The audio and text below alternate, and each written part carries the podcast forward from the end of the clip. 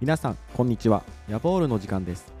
この番組は野球好きのおじさんがいろいろな視点から野球について語る内容となっております。このエピソードは中西太さんの著書西鉄ライオンズ最強の哲学について話をしたいと思います。それでは皆様改めましてこんにちは。今日は冒頭でも紹介したように中西太さんの著書「西鉄ライオンズ最強の哲学」という本の紹介をしたいと思います、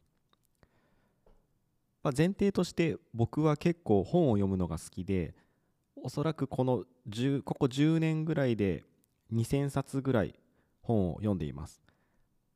いろいろなジャンルを読んだりするんですけど、まあ、その中でも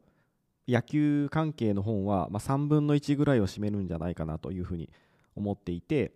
野球関係の本を読むたびにいろいろ紹介していきたいなというふうに思っています。今日紹介したいこの西鉄ライオンズ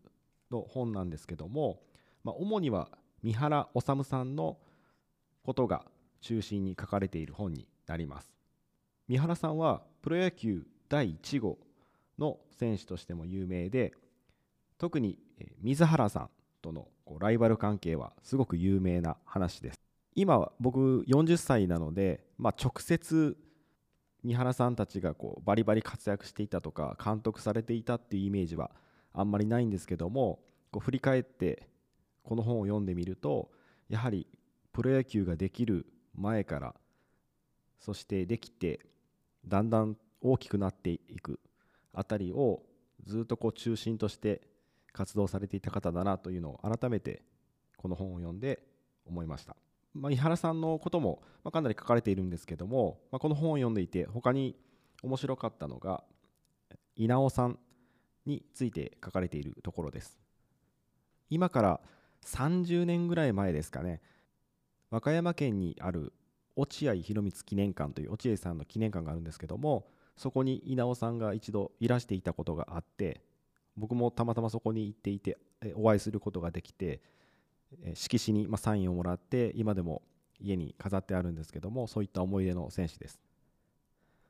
稲尾さんといえば1958年の巨人との日本シリーズで3連敗から4連勝して神様仏様稲尾様というふうに言われていたことでも有名なんですけどもこれ4連投してるんですけども意外に知られてない事実として第1戦と第3戦も先発してるんですね。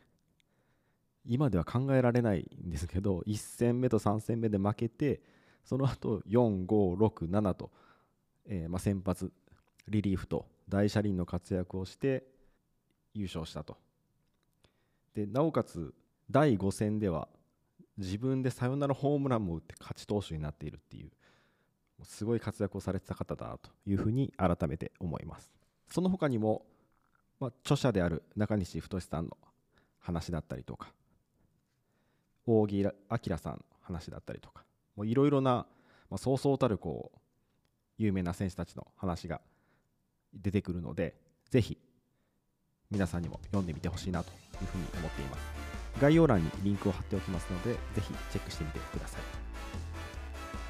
この番組では皆様からの質問ご意見を募集しています。番組概要欄のメールアドレスからお願いします。